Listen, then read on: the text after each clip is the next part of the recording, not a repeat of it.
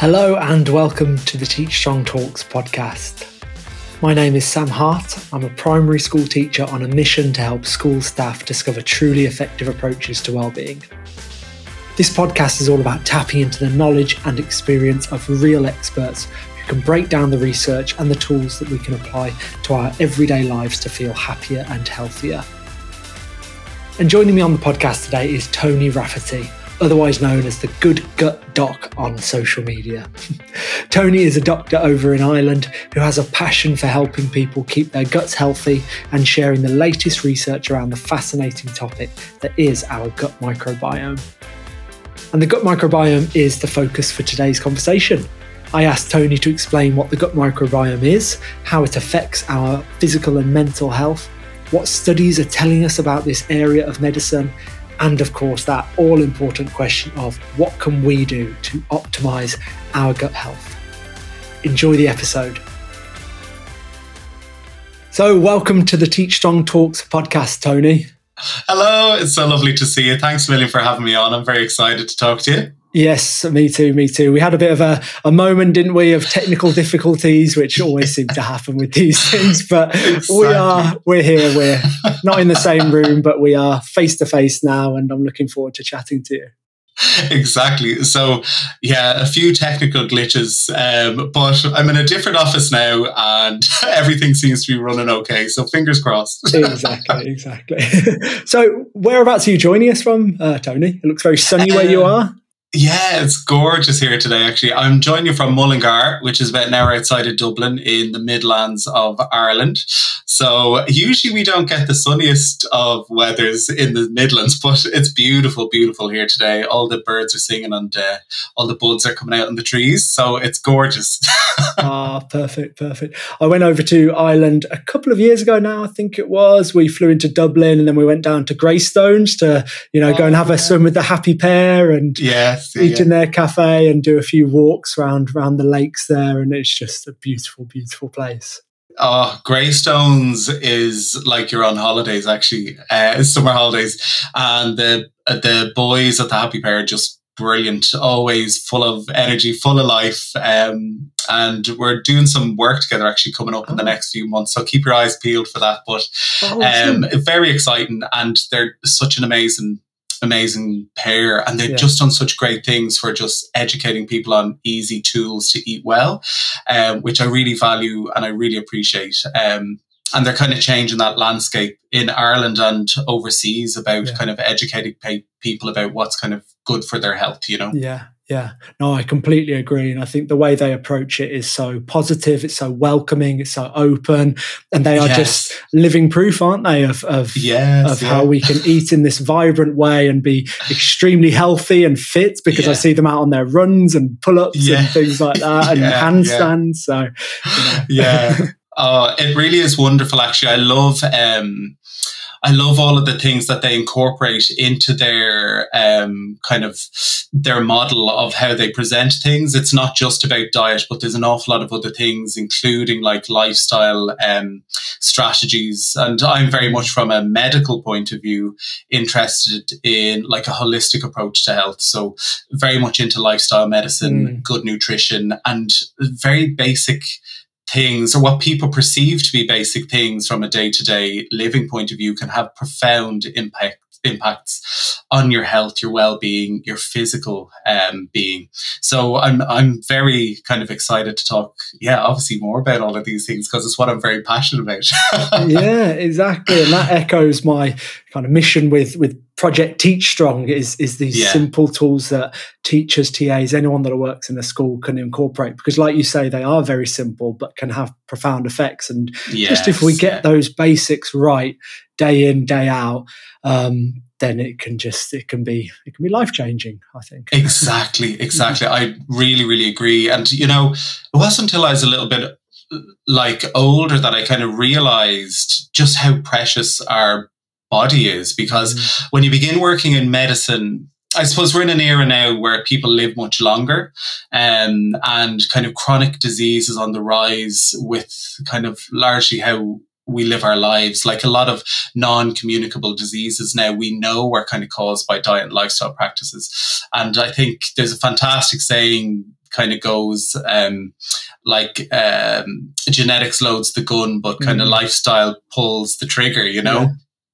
And I think working in medicine and healthcare, you, you definitely see that.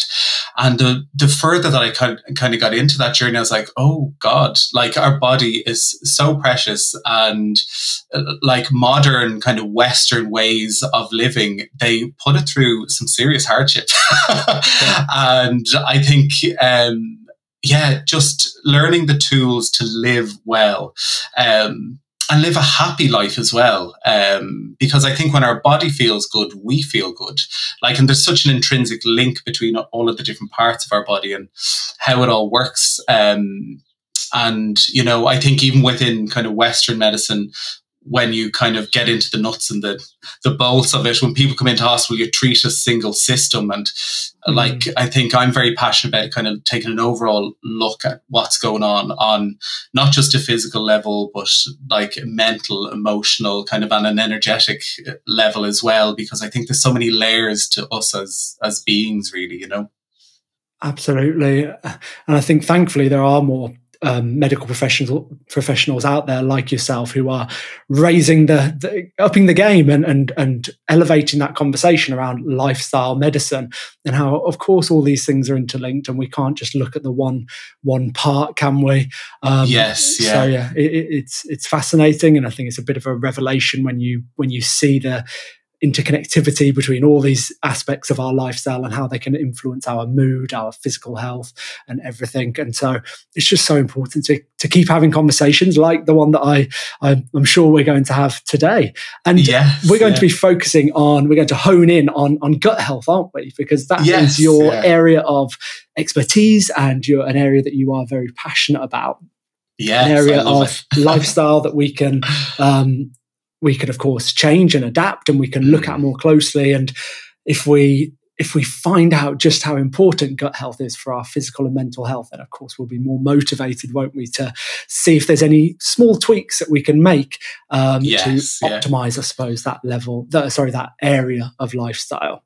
Yes, so, yeah, yeah. gut health, um, where did your interest in it come about? Where did it start? Well, I've always loved my food. but from a good health perspective, I think it was really interesting. I think it initially came up. I was a marine biologist many years ago. Oh, wow. And there was a vet that I worked very close with on a lot of my studies. And um, we were kind of doing some research or collecting samples from some of the sea turtles we were working with. And he was really interested in the microbiome of um, different populations of sea turtles.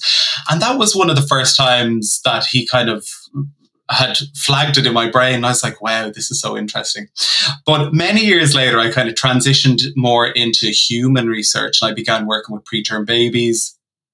And there was a there's a significant condition that they can get, um, which can be quite serious um, if they're born too soon. And just talking to the clinicians at the time, this was back when I was mainly working in research about the microbiome and how it, in, like, influenced inflammation and the gut wall and all of these things. Like, it was just so interesting. And funnily enough, during that time, I went through a couple of major significant life events. I'd obviously I decided to go back and do medicine. I was leaving a country I'd lived in for six years, mm. and there was a significant relationship breakdown, and there was just an awful lot happening at the same time. And I found that I started to develop really bad gut issues myself, funny enough. And then that kind of linked in with anxiety. And I didn't realize at the time how intrinsically linked the gut and the brain were. And I just became intrigued by trying to kind of fix my gut. and I tried everything. Like everything that people text me about now, I'm like, oh, I've tried that. I've tried that. Oh, I've cut that out. I've done this. I've done that. I've done the other. And it was funny because then when I actually began studying medicine and I took such a deep dive into kind of science, um, the science of the microbiome and kind of how lifestyle nutrition impacts it um, and how it can lead to things like adverse kind of negative mental head headspaces I just became completely fascinated with it. Mm. And funnily enough, actually, I then started to get very uh, to get very heavily involved in research surrounding the microbiome, and um, I also had a very strong interest in kind of women's health, and it kind of it kind of pulled me into um, a pregnancy microbiome, vaginal health. Um, realm um, and then from there it's kind of just led out um, into the nutrition side of things but one thing that I'm so grateful about is kind of having that science backed evidence to be able to transform my own gut health. Mm. And by doing that, I feel so grateful that obviously science has provided the tools for that. But now, what I would love to do is just communicate the tools to others so that they can kind of live a happier, healthy life free from kind of um, adverse kind of mental health states and just live a life where your body feels good, you know? Mm-hmm. And um, yeah, so that's kind of where I'm at. But like, I'm still heavily involved in various different research components and some nutrition work we're doing. Um, and that's how it's kind of, I've ended up down this route. so personal and professional. Yeah. Oh wow, incredible! And what a um, what an important mission to be on. Like you said, yes, sharing these yeah. tools and and and how they can um, really really help people fantastic mm. and just straight away you mentioning about the link between anxiety and gut health and we we see that don't we and mm. we talk about a gut feeling or we um, mm. can get pains in our stomach that that you know there's this hasn't been a physical cause. It's been it's been because we're stressed and anxious. I think anyone, everyone can um, um, sympathise with that feeling. If you've got something that you're really nervous about, or you know you're about to work walk on stage for a big speech, it's really interesting how that can affect our gut health. Um, so perhaps we can come back to that later on. And, and we're certainly sure. going to come back to the um, to the tools that you mentioned because um, yeah, that's what this is all about sharing yes, those tools yeah. to, to help teachers and anyone that works in a school. Um, so, but if we take a step back to begin with, because we've talked about this word, the microbiome, a couple of times, and I suppose yes. it'd be a good place to start is to just um, you know explain what what is the gut microbiome? Because there, there might be some listeners that have not heard this or maybe just glanced at it on social media and might be thinking well what what is my gut what microbiome? Yes yeah. I suppose that's a really great place to start. And i know i'm kind of using that as a, a term for uh, describing gut health. And they're often kind of used kind of in tandem with each other um, because if you have good gut health, you classically or are believed to have a good, healthy, balanced microbiome. And the microbiome basically is a collection of trillions of different organisms um, that include like bacteria, fungi, yeasts, viruses, archaea, which existed many, many, many moons before humans did. Um, and they all live in a hopefully synergistic way in the body. Um, and funny enough, like we can have microbiomes all over our body, um, like the skin, the nose, the mouth has an oral microbiome, the vagina, various different parts of our body have different microbiomes. But when we talk about the gut microbiome, we're referring um, to this huge community um, of bugs that live in our lower gastrointestinal tract. So that's our lower intestine. And essentially, they live in these distinct little communities down there, and they process uh, various different kind of foods that we eat, and they basically help our body to live um, in a healthy kind of way if everything's balanced. um, and they have so many different amazing, amazing functions. Um, and that's why I'm so fascinated with the microbiome because when something goes wrong in your gut, you, it tends to manifest in various different ways throughout the body. So I really feel the gut is the powerhouse of the body. And basically, by nourishing our gut, we can have an impact on our whole body. And that's kind of why I'm so fascinated with it. And I think if if people are listening, it's the first time they've heard it, they might feel like I felt when I first started reading about and, and watching videos and listening to podcasts about the gut, gut microbiome, where it's just like head explosion. like, wow, we were not taught yeah. this in school that there are no. trillions of microbes living in our gut. And like you said, uh, in, in, mm. other areas of our body as yes, well. And yeah. the fact that they can influence. And I was listening to a podcast the other day on, on the topic of the gut microbiome, and he, uh, the guest, sorry, the I think it was the guest, yeah, that um, kind of put this spin on it and saying it that it might be that we evolved to kind of house and look after these these bacteria and these things that live inside us, not the other way around. It's like that that's been our purpose and how we've evolved is just to to provide this um, home for yeah. microbes, which is uh, an interesting way of looking at it. yeah, well, it's like I love hearing uh, things like that. Like I just love hearing how people think about these things because mm. I suppose if you think about all the genes that make up kind of the genome in the human body, there's about 20,000 genes in our genome. But if you look collectively at all of the genes in the microbiome in our gut, there's about, I think it's estimated to be between 2 and 20 million genes. So essentially, like there's been a book written and people talk about it. We're essentially 10% human and 90% these walking microbial factories.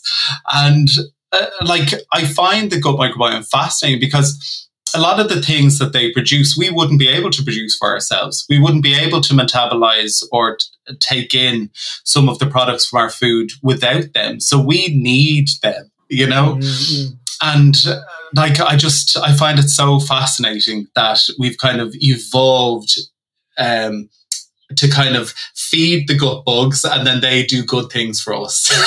yeah, so yeah. it's very much a synergistic um, relationship and uh, it's just fascinating. Like it's fascinating. We are more microbial DNA than we are human. Another mind blowing fact. yeah. wow. So, um, and and this research into it's, it's a hmm. pretty recent uh, discovery. Would would I would I call it that? I don't know, but is it? There's been a lot more interest in the gut microbiome in say the last twenty years. Is that right? That it, it's only recently that it started to become a, a real topic of interest in in the medical community and the scientific community. Is that right? Well, funnily enough, like the intra- the research into the microbiome, it's been going on a good while, but it's okay. gained a lot of traction with regard to popularity right. um, in mainstream kind of medias and things like that. But like I, when we were initially going back and forth about what uh, what we'd be discussing today, and I kind of did a bit of research online, um, looking back to when the microbiome was. Um, was first kind of noted. And it was funny because I found this report of a, a scientist, I believe it was, called Leeuwenhoek in 1681. Oh, and he basically had some watery stool that he looked down the microscope and said that he could see animals living there, um, over a hundred different types.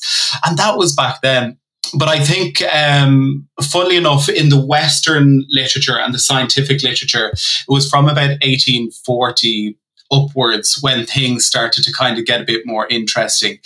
And it was in kind of the 1880s, there was a fantastic pediatrician that kind of published a really a couple of an amazing papers um, looking specifically at the stool microbiome of infants that had been breastfed.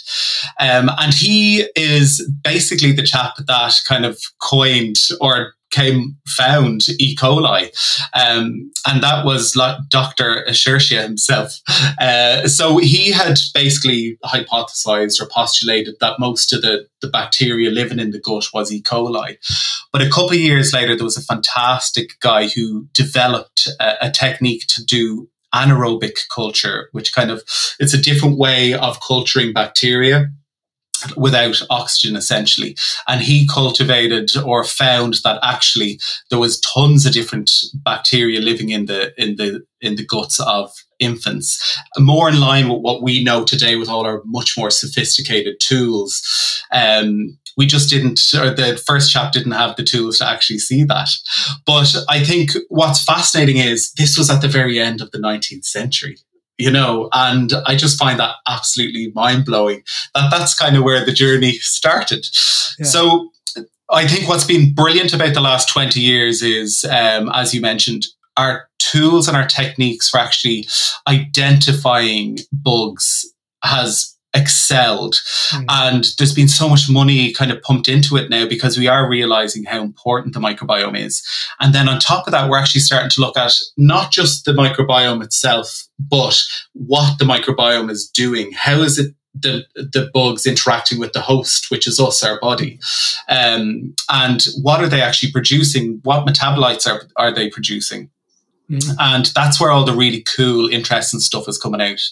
Um, and I think there's been a couple of key studies like the Human Microbiome Project, I think that was published in 2012 in Nature.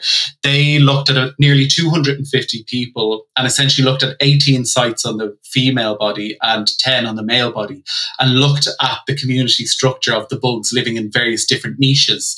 And they found that there was significant difference between or among the niches on each body. so that's uh, we're kind of seeing a lot of great stuff coming out um, since these amazing population-based studies, uh, including the American Gut Health Project and things like mm. that.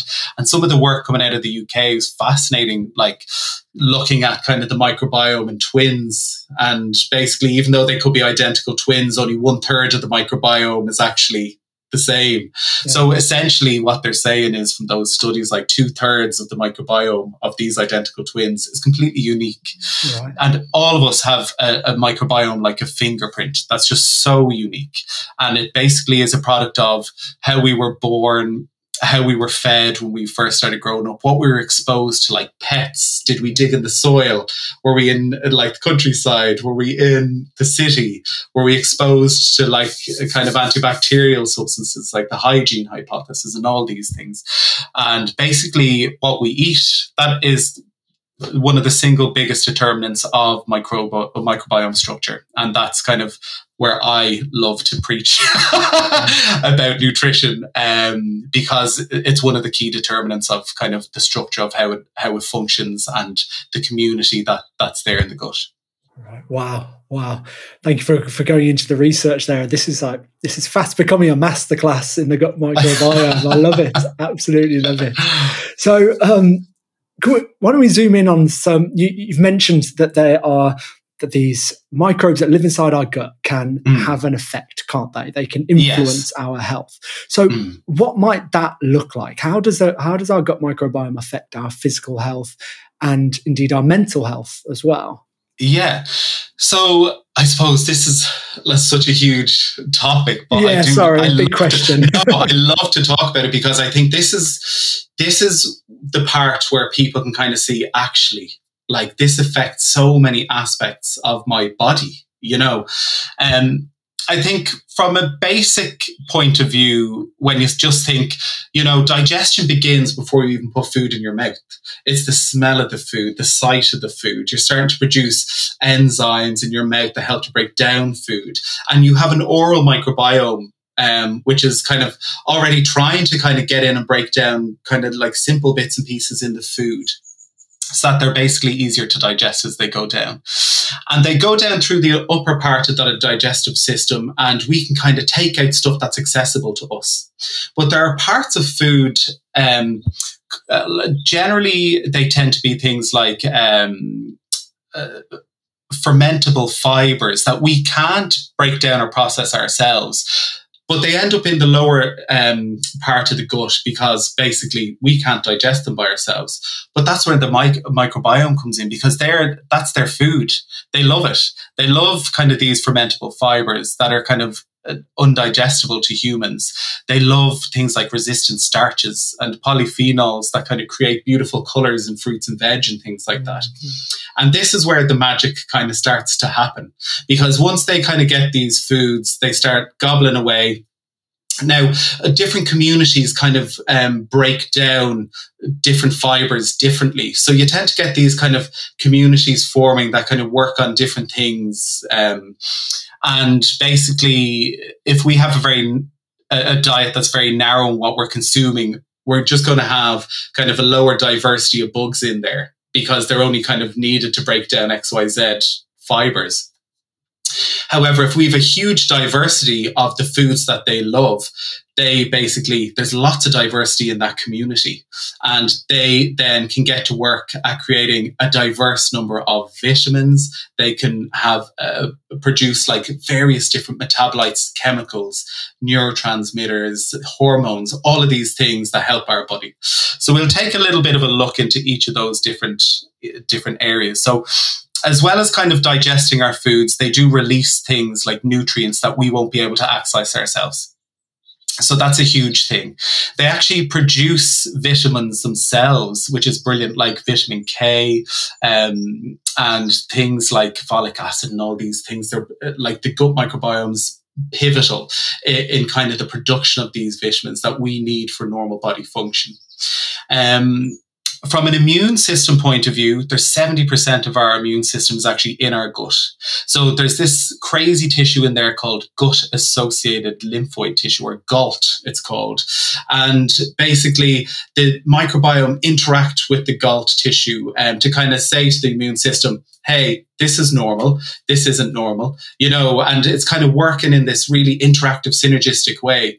So generally speaking, how I knew that my gut wasn't in a good state all those years ago was because I started to develop sensitivities to different food products. Mm. And a lot of people that kind of speak to me or contact me, um, it's because they have food sensitivities. And that's a sure sign to me that there's a dysbiosis or a, a, a disharmony within the gut because your immune system is kind of firing when it really kind of shouldn't be. It's kind of in a state of hyper alert um, because the microbiome is kind of going, oh, this might be something you need to be worried about, you know?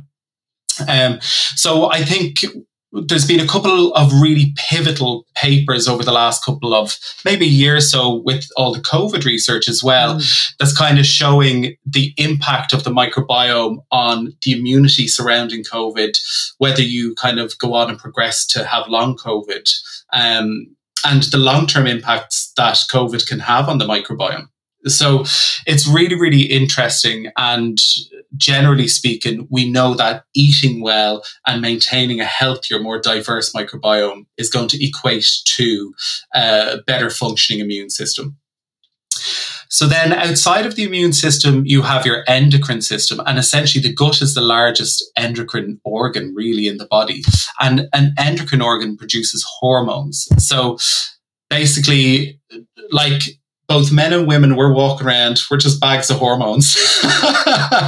and what's fascinating is the microbiome can cycle hormones, it can clear hormones. And with regard to women's health, it's involved in estrogen cycling.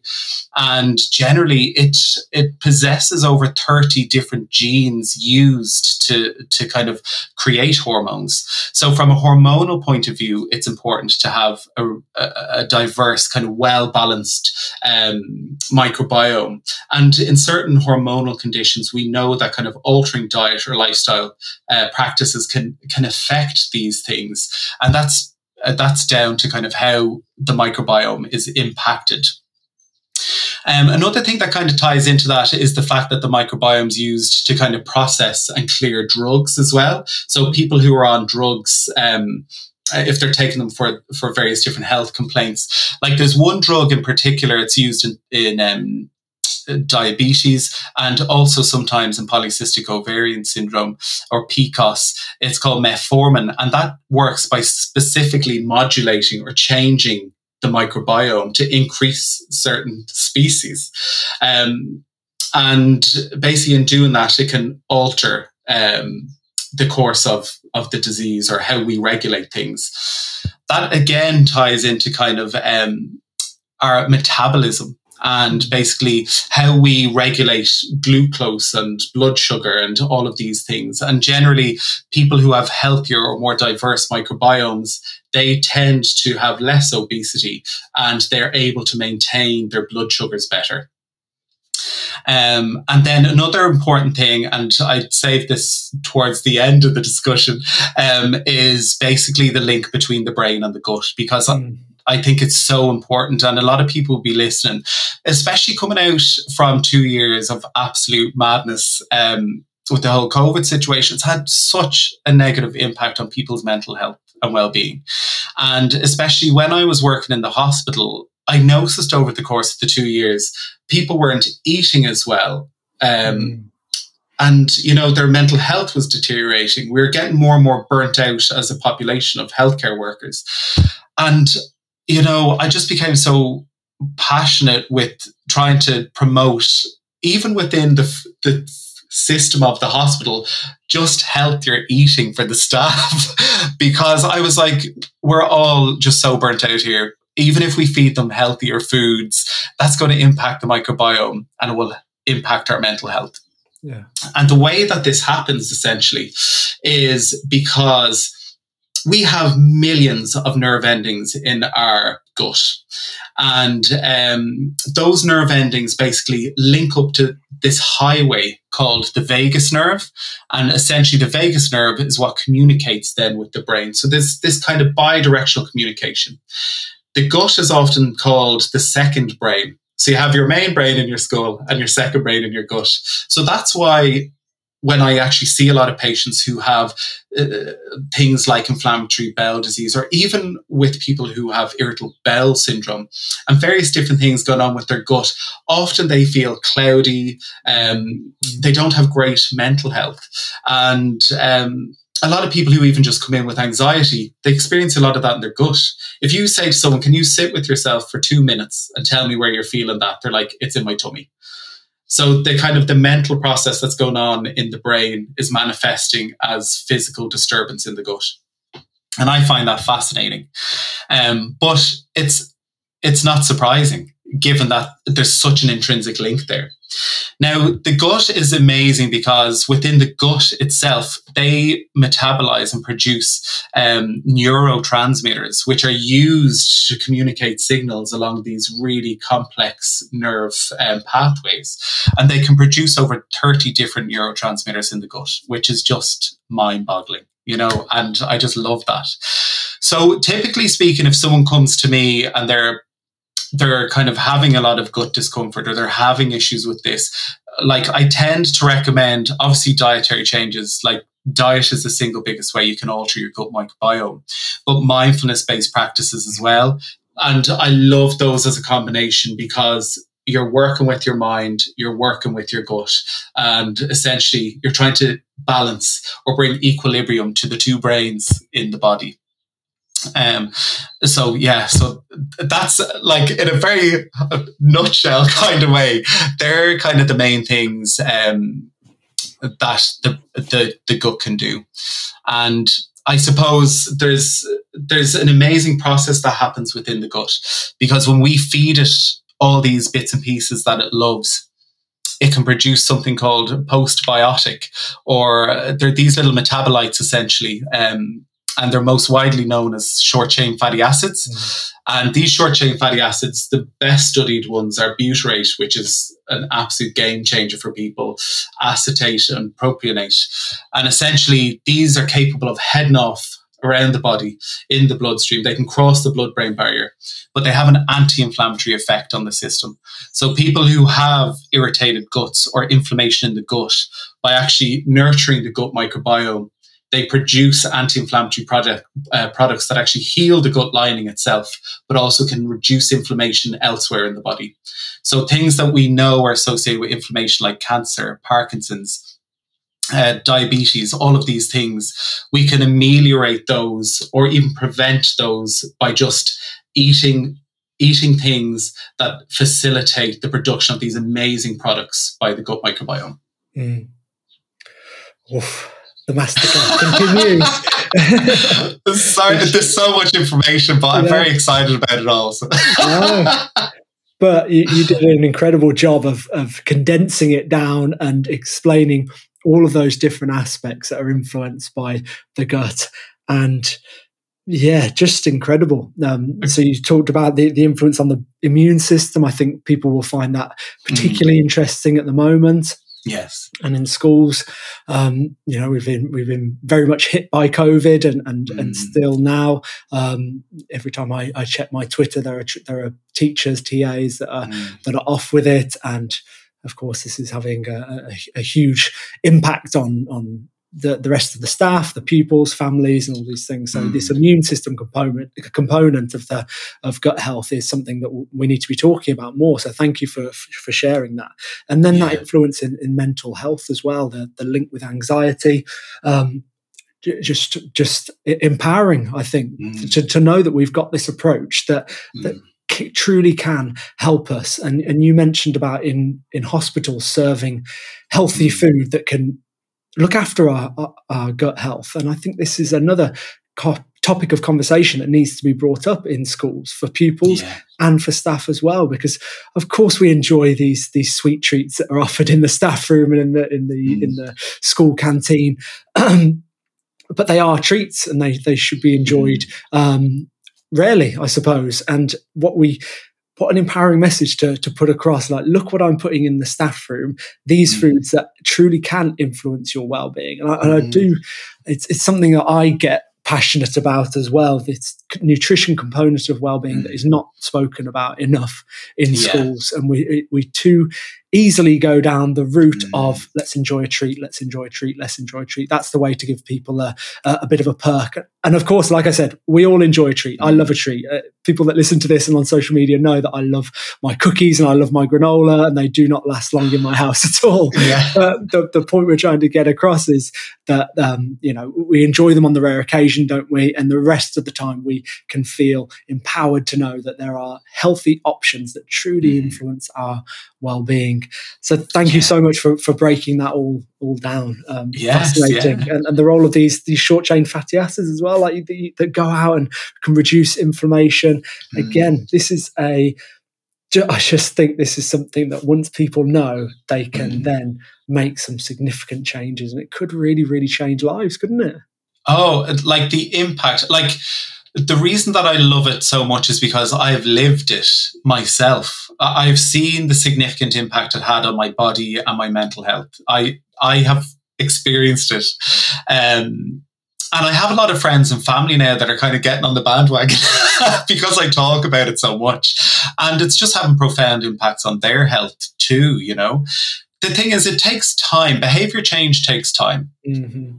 And that's what I always try to say to people. Like, especially when you're working with patients, uh, uh, people come in, they really beat themselves up over things, like having treats and stuff like that. But at the same time, I'm always, I suppose it's about forming new habits, habits that work for you within the constraints of your existence or your day to day.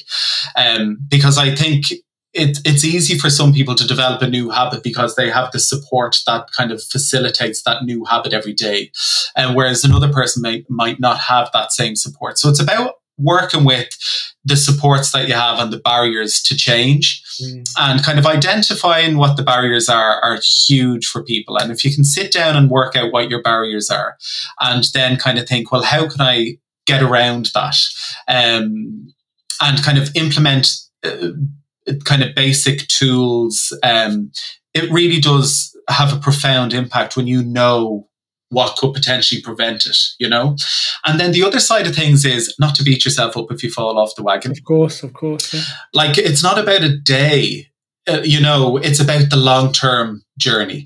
It's like it's kind of the consistency that you build up over the months or the years that kind of fosters or changes the the kind of ecosystem in our gut rather than kind of like a day where you just fall off the wagon and then you beat yourself up and don't keep going. You're better off just acknowledging, do you know what? I kind of felt like I wanted that pizza today. I've had a hard week.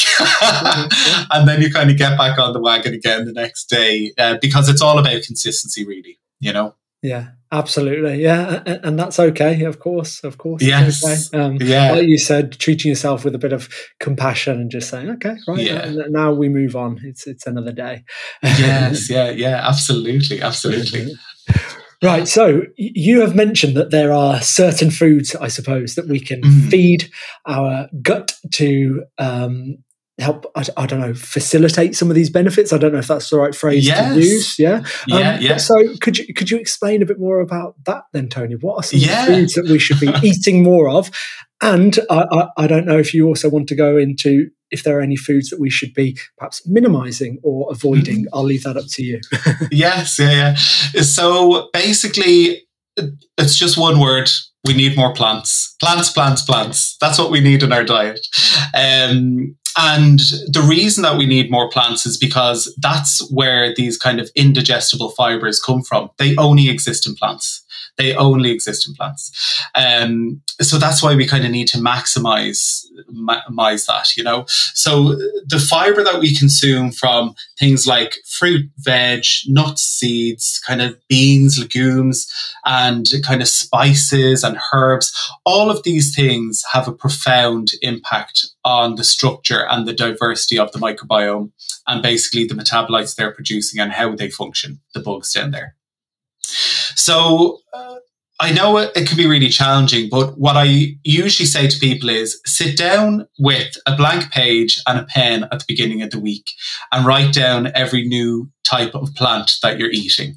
And actually take a week to just be honest with yourself and see how many you're actually eating each week. Mm. Because there's been some fascinating research um, that um, basically was published uh, a couple of years ago by the American Gut Health Project. They did a population based study where they looked at about 10,000 different people. They assessed their stool samples and they did kind of really in depth dietary assessments. And they found that people who ate 30 or more plants a week had a significantly better microbiome that was more diverse and um, than people who were eating 10 or or less plants per week, essentially. Um, and also within that, there was less antibiotic resistance, which is a huge thing within the medical world, within the globe at the moment, is this kind of antibiotic resistance. Now, I'd say it's largely probably to do with the fact that um, when people were eating more plants, um, they were reducing their meat intake. We know that basically antibiotics are given to animals and we're consuming them passively through that process. And obviously, our body is becoming like acclimatized to these antibiotics and developing these um, resistances. But generally speaking, for it to be as optimum as possible, I would recommend aiming for 30 or more plant species a week. And uh, I think when I first sat down and I started kind of looking at that, I was like, wow. Like you go in, you buy your broccoli, your carrots, your bits and pieces off the shelf. It's this habit every week, you know? And I think really simple tools to maximize your plant diversity because plant diversity equals microbiome diversity um, is to just start adding bits and pieces to different meals. Mm. So for my breakfast, I'm a, a major overnight oat uh, fan because generally when you leave your oats soaking, it kind of increases the beta glucans in there. That's brilliant for your body.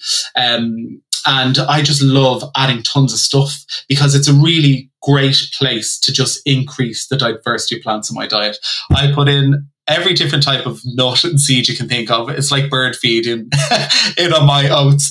And then I include lots of like easily accessible frozen berries. I just chuck them in the night before and then they kind of just melt into it over the night. Um, and yeah, as much different fruits. So generally speaking, my breakfast has between 10 and 15 different plant points in it. Um, so I've already achieved what I need in the week in just one kind of meal. You know, half of what I need in the week is in one is in one meal. So aim for 30 or more plants a week is my my recommendation. And in doing that you'll ensure that you're getting enough fiber into your diet because generally speaking the rough recommendation is that you're consuming about 30 grams of fiber a week. And we know that if you're eating enough of these plants you're consuming enough fiber. It keeps your bowels functioning regular keeps it keeps them going and um, it just promotes the diversity in your diet which is brilliant. Um, now, there's been some fantastic research coming out about the inclusion of fermented foods in the diet. And the Sonnenberg Lab actually published a very interesting paper there recently in Cell uh, 2021, where they kind of looked at plant based fiber intake and um, fermented food intake. Now, it was quite interesting because a lot of the research leading up until now has shown that if you increase the fiber intake in your diet, making sure that it's a diversity now and that it's not just from a teaspoon of Metamucil, you know, um, it needs to be a diversity of plants that you're consuming to increase the diversity of the bugs. But essentially, what the Sonnenberg paper found out from Cell was that um, fermented foods taken five to six times a day. Now, that does seem like quite a lot, but even the inclusion of small quantities, um, you can really in, increase the diversity of the microbiome in the diet. And what they found was that there was an increased microbiome diversity and a reduction in body wide inflammation. Um, with the increased uh, intake of fermented foods. What they found was that the plant-based dietary intake, it actually, they hypothesized or they found that there was an increase in, in an abundance of the bugs there. But they found that the diversity stayed the same, but how they function was was quite different. So that was really interesting to me. Now it's different from some of the other papers that have been published saying that your uh, diversity your fiber intake uh, basically increases the diversity in the gut. Um, and one of the main take home messages from all the research combined, I think, is that increasing the diversity of of um, the plants in your diet and increasing your fiber is key to success because research suggests it will increase the diversity of the microbiome, but it alters the function of the microbiome. But as a part of your dietary change to include more plants, include some fermented products. So, um, generally speaking, what that paper shows is that the inflammation is going to decrease body wide, but you're also going to be um, increasing the diversity as well. Mm.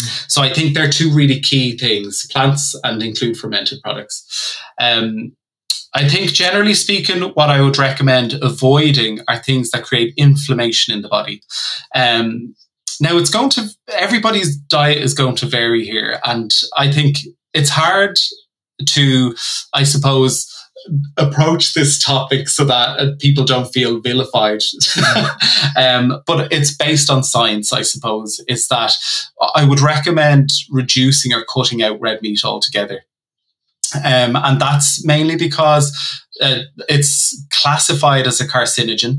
Um, and processed meats in particular are a known carcinogen, which has a horrendously detrimental effect on the microbiome. And it promotes the growth of bacteria that are associated with kind of inflammatory bowel disease and um, kind of inflammation that leads to colon cancer.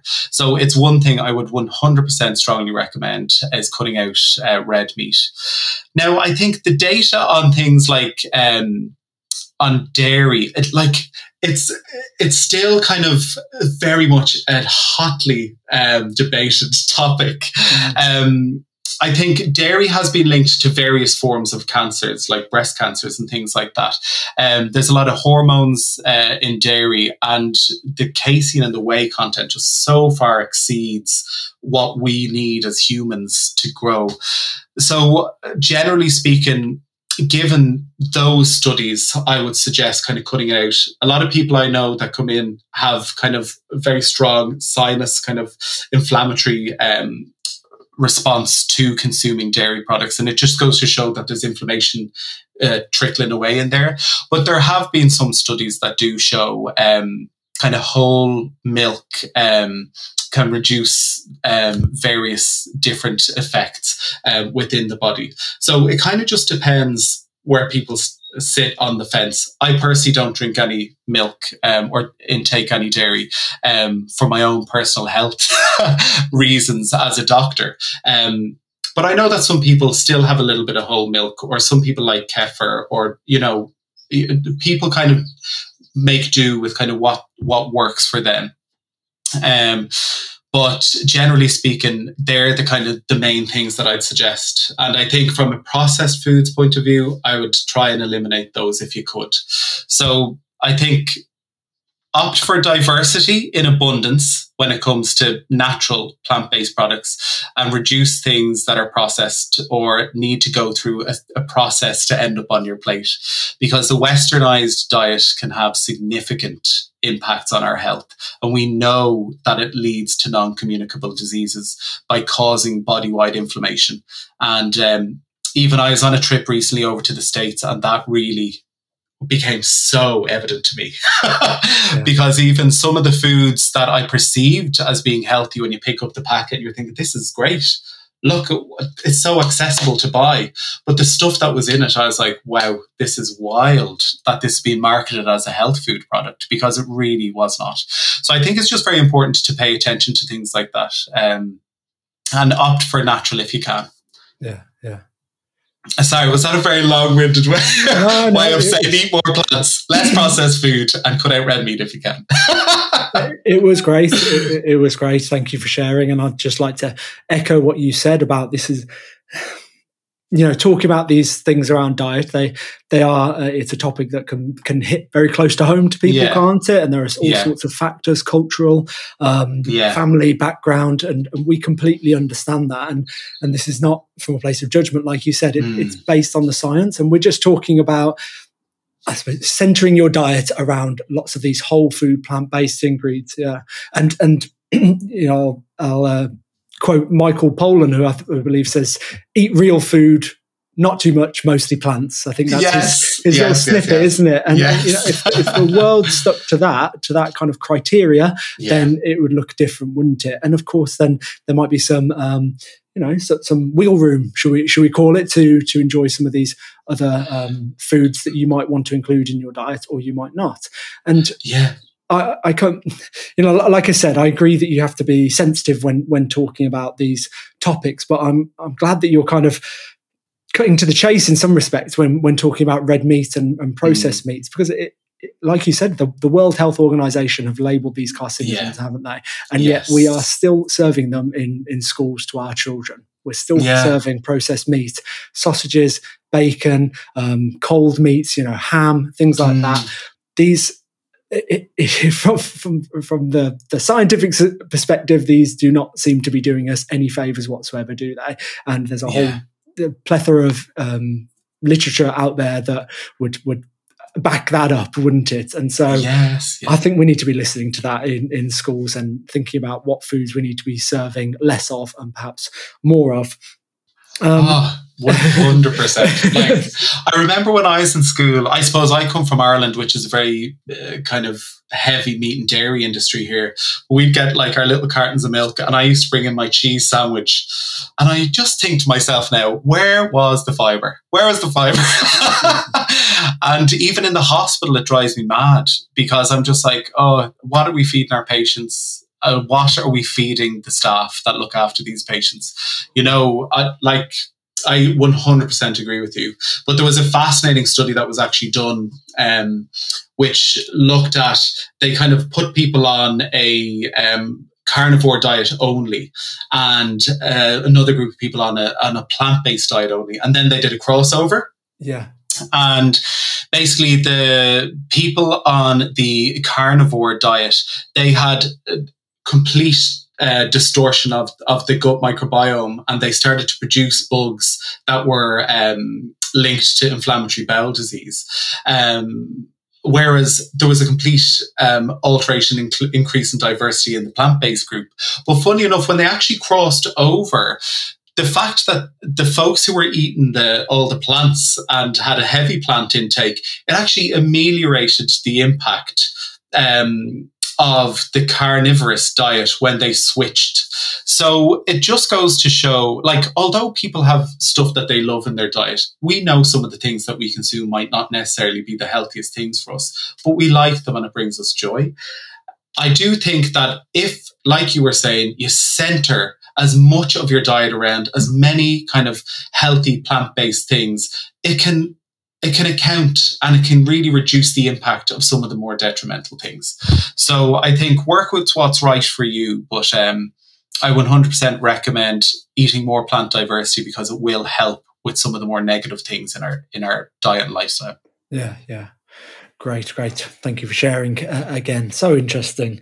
Um, if we I'm going to st- take a step back to two of the things that you mentioned. Mm. I don't know if it's worth um, going back over, you, have mentioned about increasing fiber. Um, mm. Do we mm. need to be a bit careful about increasing fiber mm. too much? Uh, because yes, I think yeah. that we are, you talked about the recommendation of fiber being around 30 grams, isn't it? Mm. And we're eating, most people are eating a lot less than that, aren't they? Yeah. Um, yeah. And so is it a good idea to introduce that new fiber slowly? So think about changing a meal. Because perhaps um, what some people do is they hear a conversation like this and think right overnight i'm going to up it uh, change their diet completely and yeah. then might feel some discomfort for a couple of days and then think well right well this obviously wasn't okay for me. It can't be healthy so forget it yes.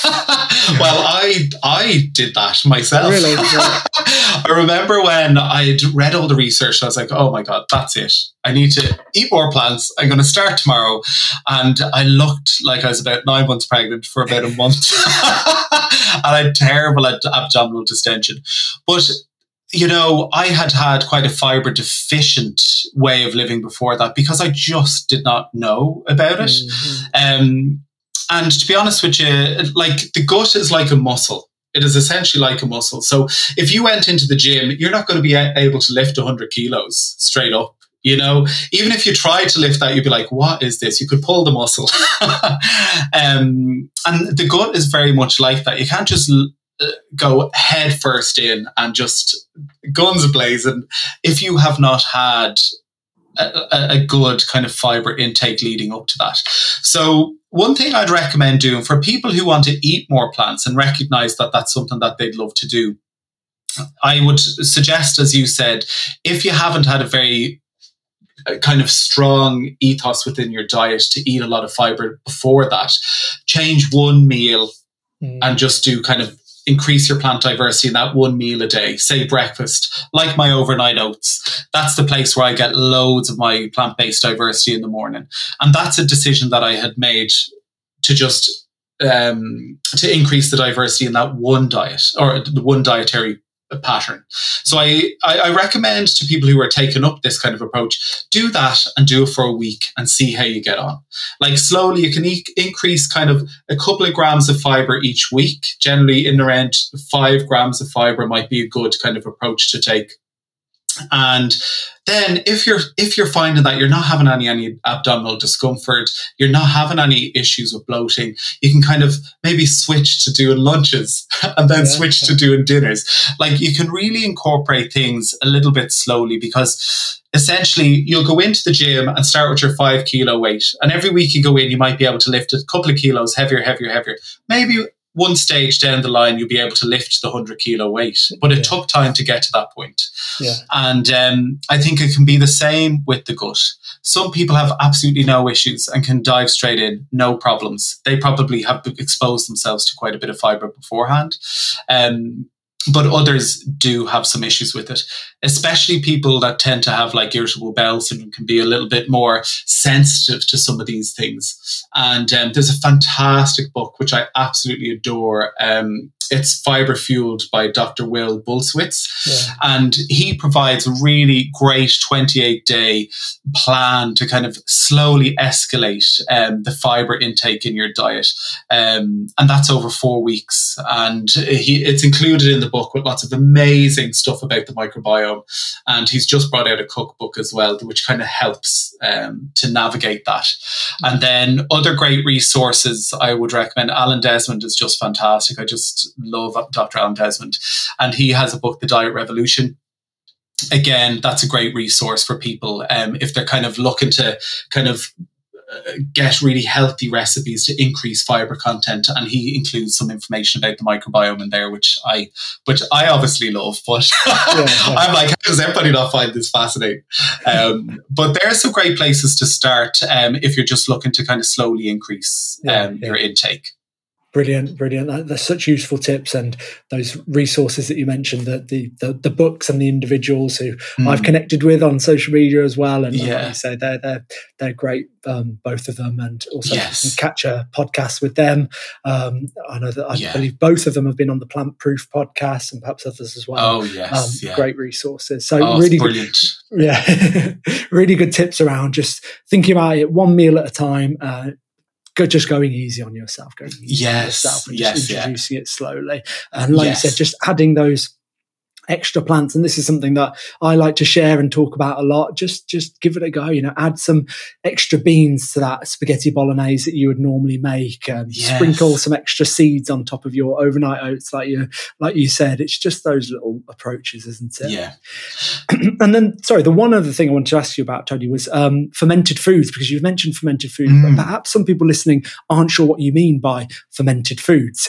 Um, course, so could you yes, just sorry no, of course. Yes, you could kind of just uh, list a couple and perhaps uh, any that I don't know any that you recommend?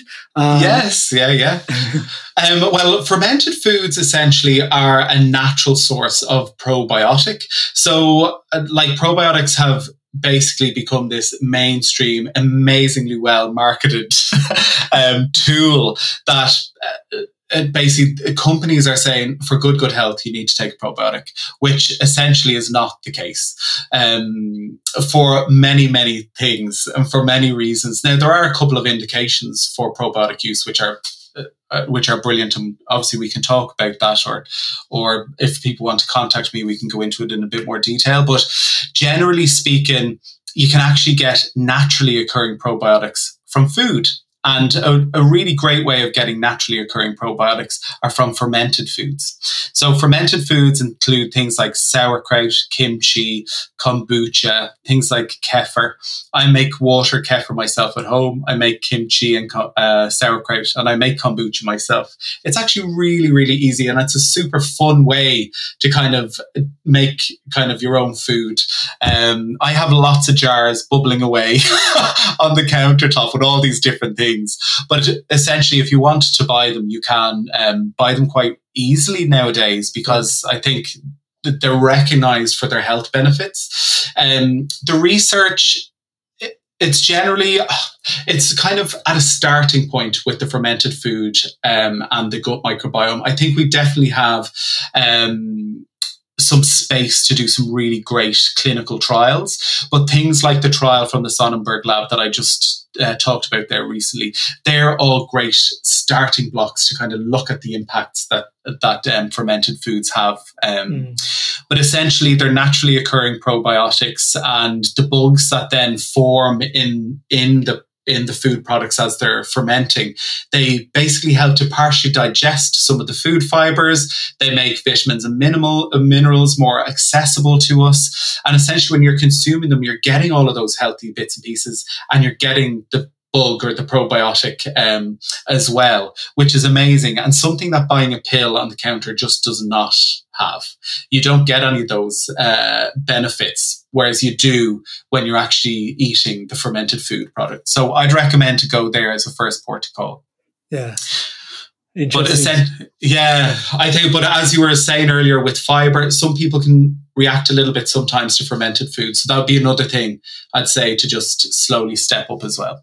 Yeah, don't just jump into that six servings a day straight away. yes. That could be uncomfortable. Yes. uh, interesting. So kimchi, like you said, kefir, um, sauerkraut, like you said, we can buy these things in the supermarket. They can be a bit pricey, can't they? So, like yeah. you said, these things mm. they, they can be easily made at home. And I, I, might get in touch with you after this to find out your recipes for sauerkraut and kimchi because it's something that I've been wanting to do for a while, and you've inspired yeah. me. I, I definitely want to to try it after this conversation. Um, uh, I, I, did try making um, kombucha, but it was like yeah. the, the, temperature wasn't quite quite right oh, in my yes, kitchen, yeah. I believe. So it got very moldy very quickly, and you, you have to be oh. careful there, don't you? And yeah, so I ruined yeah. the, uh, the SCOBY, but, but there we go you know with with i've had one or two issues with the same. If the temperatures are too low or you don't generally speaking you need kind of the sugar so that it can ferment. And right. when i first started it's like i don't want all this sugar in my drink.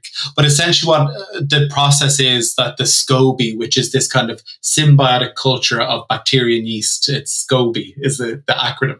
Yeah. um, but all the bacteria there help to ferment the sugars and break them all down. Um, so you kind of need it to create the the environment to allow it to grow. Yeah. The only thing is when you're buying kombucha over the counter in the shop, I would say to you just keep an eye on the sugar content yeah. because when you're making it at home, you can monitor these things and you can kind of you know you can taste it as you're going along and kind of pick you can kind of pick to drink it at a time when it, the sugar has been broken down. But to kind of make it commercially acceptable for people, tons of additional sugars and additives are added in. So yeah. opt for organic if you can, though it can be pricey. So as you say, I recommend definitely if you can have some space at home. It's a super, really fun, sciencey way, especially with the kids if you yeah, have them, to get into kind of creating these cool kind of food experiments that you can enjoy and nurture your gut with afterwards. yeah, absolutely, absolutely. It's, it's, a lot of fun. Yes, actually, yeah. quite quite recently, I went down to London to deliver a nutrition workshop, and, and part Amazing. of that we we talked about the gut microbiome and gut health and some of the foods that we can eat uh, to to nurture our gut health. gut health. And after that, about a week later, one of the the, the deputy head there messaged me and said, uh, "Look, we've started making at school our own kombucha." I was like, "Wow!" It must be maybe cool. the first school, perhaps in in the in England, where the staff are getting on board and really thinking about their microbiome and how they can include fermented foods to boost their well-being. So I was like, yes. "Wow, what a win! What a win!" yes, yes, yes. Right. I love it. So I, I had Brilliant. one more kind of. Um, question to ask, but I realise that we've been going for an hour now. If you need to go, Tony, that's absolutely fine. Um, but how no, are you for time? Are you sure? I'm fine. Yeah, yeah, yeah. Oh, brilliant, fantastic. So the the other thing I was going to ask was around um, children, because uh, many mm. of hmm. uh, the listeners to the Teach Strong Talks podcast are, of course, um, teachers, TAs, um, SLT that work in a school and are either working with children or perhaps have children at home. Yes. So yeah. I don't know if you had any other quick tips, quick ideas around what are the kind of um, approaches that we can use with with children to boost their gut health. You've mentioned some of these foods that we can mm. start um, introducing, including from an early age, and exposing children to a whole variety of plants. That's mm. always going to be a good idea, isn't it?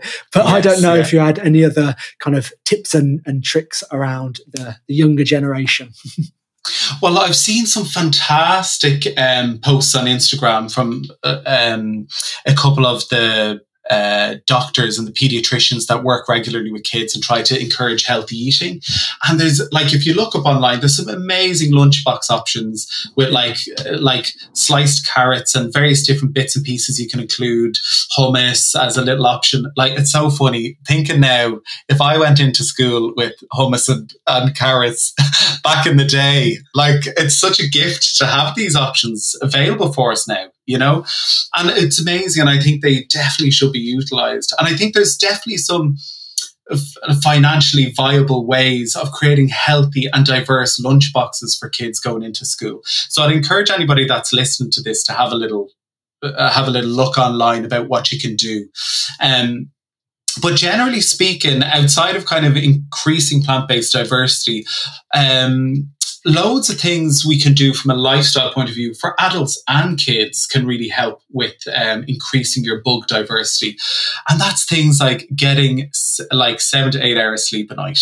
Like sleep is the key to success. It helps to kind of regulate our hormone cycles and it's very heavily involved in body processes. And a lot of us cut it short continuously, just yeah. cutting an hour or two off. So I suppose making sure yourself and the kids are getting enough sleep is a big thing. Exercise. Exercise has been an amazing tool to increase um, the diversity of bugs in your gut.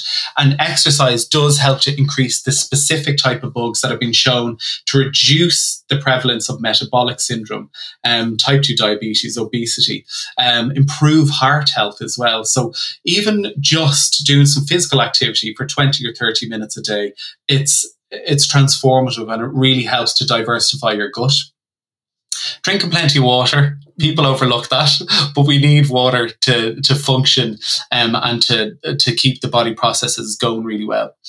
One thing that I would definitely build in, and I think we're very lucky in some schools these days that they've recognized the benefits of mindfulness practice. 100% I would recommend this. If you can build it in, there's lots of cool little apps you can get on the phone. Um, and you can find meditations on YouTube and this, that, and the other, but fun stuff for kids to be able to get involved in and um, to kind of build mindfulness into a daily practice for them from a young age. Because it still blows my mind uh, at this day and age how busy people's heads are. I had one very, very busy head back in the day. Um, and, you know, my friends, especially academics, like people working in medicine that, that, I'd be engaged with. I've loads of friends that are teachers. It is an incredibly tough job. It is so hard and it's very taxing on the mind. So building mindfulness practices in is a huge, huge thing. And then, of course, raising and highlighting awareness around smoking and alcohol can have uh, a, a, huge impact. I think there was a study done even just highlighting that even if a doctor says you should give up smoking, it has a profound impact on someone's uh, desire to kind of make a change. So I think people um, such as yourself in this teaching role, you've such an amazing opportunity to influence the minds and the development of these wonderful kids um, mm. by kind of promoting these healthy lifestyle practices, which is such a, a gift and a privileged position to to be in, you know. And um, I think um, I would encourage getting out and about, playing in the dirt as much as you can, because there's microbes in the soil, they're out in the environment. You know, we're interacting with the the kind of microbiome of nature every day, and that really helps to diversify our microbiome. Uh, so get get out digging in the mud, and um, obviously spending time in the countryside is really really brilliant but pets have a significant impact as well yeah, so yeah. like if you have pets in the household you have a more diverse microbiome as well um, which is fantastic so there are a couple of the things i'd recommend for adults and for kids yeah. um, to get involved in because i think if you can cultivate a, a good microbiome from your early years through to adulthood like you'll really help with your physical health and your mental health. And I think um, encouraging that in our kids, which we didn't know back when I was in school, you know, mm-hmm. um, it's just it's such a, a, special time to be able to influence um, the habits and um, form re- really desirable passions in the behavior for for when they get older and just make them aware of how cool the body is, you know, and what it can do for us. Yeah. it's just brilliant. Yeah, absolutely. Yeah. Let's, let's talk about these things and all these links, how these things are so interconnected, aren't they? And, and how they influence our health. I'm yes. glad you brought up about the, the going outside and, and, um, petting a pet, you know, stroking a dog or or a cat because they've picked up all these other microbes, haven't they? And then you yes, stroke them, yeah. and then I mean, just that that is fascinating as well. Something we didn't know, and so I just think that's a great excuse to stroke a dog. Every time I see a dog, and when I walk to school or I'm in the park, I just make a beeline and, you know, can I stroke your dog? Yeah. I haven't quite said, you know, to the owner, I'm doing this because of my microbiome. I hope that's all right. yeah, exactly. See, you need but, to start doing that now. Raise awareness. exactly. Yeah, yeah. Let's start a, a movement. All go around petting dogs saying it's good for our microbiome. Yeah. but I think I think the other part of that is um, we have grown up in a since I don't know the, the last few decades a more um, sterile world, I suppose, mm, haven't we? Mm, Everything mm. is always being cleaned, washed down, and bleached. Um, yes. Children aren't allowed to play in the dirt anymore. Mm. No, you don't want to get dirty. You don't want to get mucky, and that, that that's having an influence, isn't it? Yes, that's having an impact yeah. on our gut health and our immune system. Mm. Um, and so how great to hear from yourself and there are plenty of other people out there as well saying you know let the children enjoy playing in the dirt and is it yeah. that harmful if they put some of that in their mouth? Maybe, maybe not. Of course, we've got to be a bit careful sometimes, but you know. well, I think with um, especially it's been very challenging during the COVID period, especially yeah, for kids course, being yeah. born and raised during the initial years of that. And I've seen it. I've was working in pediatrics last year, and you can see the impact that that's having on kids because this sense of social connectedness, which is also so important for living a long life um, mm. in research, um, that was kind of lost for them, you know. So it's very, very challenging. And I think there's this uh, kind of feeling that you need to sanitize your hands continuously. You need to be clean, clean, clean. But like the hygiene hypothesis uh, would suggest that basically kids that grew up in a very sterile household that used a lot of antimicrobial agents had, you know, they were more susceptible to things like asthma and eczema and these things because they couldn't cultivate a strong microbiome uh, yeah. uh, that kind of interacted with the immune system to kind of um, to, to work optimally. So, you know, I I think we're in a bit of a tricky position in after the COVID era, I suppose, where we're so used to over sanitizing everything. Um, and it will be tricky to kind of meet that halfway so that you're protecting yourself but at the same time you're not doing the dog on it to to kind of completely sterilize every bug out of your vicinity because that will negatively impact your your gut microbiome and just the the microbial structure on your body in general, you know? Yeah. Yeah, mm. it's it's it's tricky, isn't it? Uh, like you said, it's it's about finding that balance, which is hard. Of course, yes. people are just doing the best they can, and it's yeah, all very well yes. intentioned to, yeah. to, clean these things, keep your children safe. Of course, we understand that, mm. but it's just this is why these conversations are important. I, I think to to talk about it and, like you say, um, how these things all have a role in our children's health and our health. Yes, um, yeah. Let's keep talking about them. Yeah, absolutely. Oh. Wow. Right. Um, Tony, thank you so much. Um, what a masterclass, like I said before, what a masterclass in, in gut health and the gut microbiome. I've I've just been making so many notes and thinking about which kind of parts of this I'm, I'm really looking forward to sharing on social media. Um, Amazing. But we've just covered so much. We've we've covered what what, what is the gut microbiome, how does it influence our health, and then these these approaches that we can use to optimize this area of lifestyle. So thank you so much for your for your time and your expertise. No it's been brilliant. oh, it's been such a pleasure. Thanks so much for having me on. It's been such a great chat. I really appreciate the opportunity. Oh, no worries, no worries. So there are two quick questions. Uh, mm-hmm. Well, quick is kind of I'll leave that up to you actually. Um, two two things that we finish up with on the on the show, and one of them is um, I like to ask every guest what three tips could you give our audience they can go away and start applying straight away. I call them the three tips to thrive. What what are your three tips to thrive? Three tips to thrive would be eat more plants. That's my top tip to everybody that will listen. Move daily. So move your body, get some exercise in, activity, and develop a mindfulness practice. So even if that's five minutes once a day or two minutes twice a day, whatever way you want to do that, and find something that works for you, like whether it's meditation or like being out in nature or knitting, crocheting, coloring, whatever it is that works for you, I'd, I'd build that in as a tool for, for daily health. Brilliant. Love all three of those. I think anyone listening who, who knows me and knows Teach Strong will know that those three tips are, um, yeah, I, I love them. And they, they, can be, they can be game changers, can't they? And they oh, don't have absolutely. to be something that I always say is these these three things they don't have to be complicated expensive time yeah. consuming so many of these approaches that we see out there to health and happiness to well-being are all about a quick fix and they're about that you need this special equipment and you need half an hour and an hour and all these things. But like you said, exercise, moving your body, we can do that by looking for opportunities in our day to move, can't we? Mm-hmm. And we can find the forms of exercise that we enjoy because those are the ones that we will keep doing, won't we, for, for years and years to come. Mm. And then um, mindfulness practice, of course, that can be just like you said, five minutes in the morning or just before you go to bed.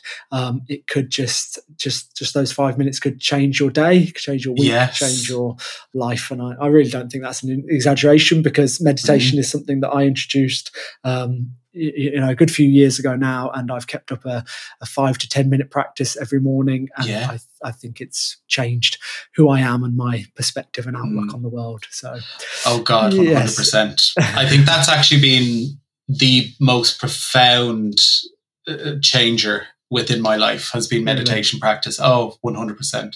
Like they'd be my three pillars of daily practice.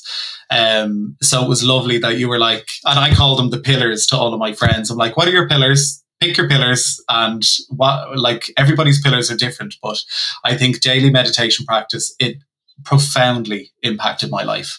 Um, so I can't recommend it enough. And it's hard to get into it. It's so hard, but I encourage people to just work through the stickiness um, yeah. in a way that's manageable for for them to come out the other side because it, it truly is a gift um, when you when you can sit with yourself. You know, yeah. it's brilliant definitely for sure mm. yeah yeah and that, that that working through the stickiness as you call it is is yeah. just all part of the process isn't it yes. and there are some things that you can do to help that like you, you've mentioned that there are apps out there for guided meditations and i think that's a, a great place to start absolutely yeah.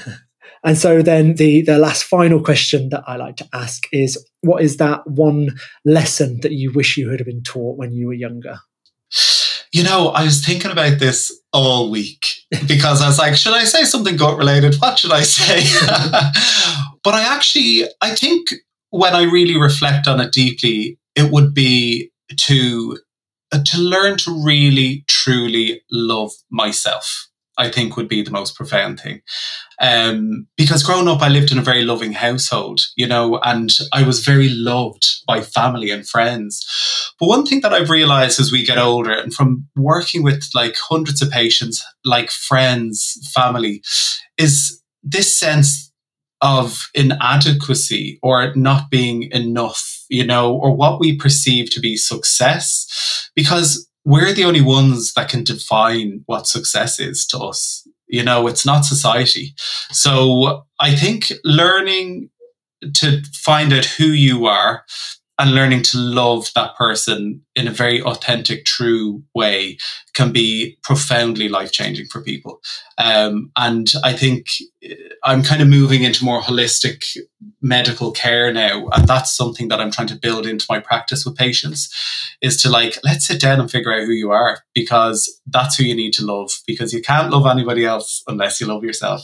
So, and I know it's such a cliche, but you know, the more self development work I do, um, and the more patients I interact with, I think that's probably yeah the most important thing I wish I had learned when I was younger. Beautiful. Beautiful. I, I, love it, and I com- I completely agree. This is something that, um, yeah, something that when you when you start to consider that question of who am I and yeah. how can I be a bit more kind to you, to myself, yes. um, it's just it, it just has deep and far-reaching effects, I think. Mm. And then, like you said, you want to put that out there to the world, and you want your friends and family to think about mm. this question as well: Who am I? And uh, how can I strengthen this relationship with myself? Mm, and absolutely. what how, how, how will that change how I think and my perspective and my interactions with everyone that I come across, whether that's colleagues, mm. friends, family, strangers in the street. Mm. Um, so I, I, think it's very important that we we think about this and yeah. be a bit kinder to ourselves for sure. Oh, absolutely. And I think like eh, for many years of my life, I kind of lived this life not realizing who I even was. There was a perception of who I thought I was yeah. that wasn't actually real in a way. And it's funny when you actually sit down, you realize that. Like to live your life authentically, to be the person that you feel inside and to, to live a life in line with that, it's such a gift.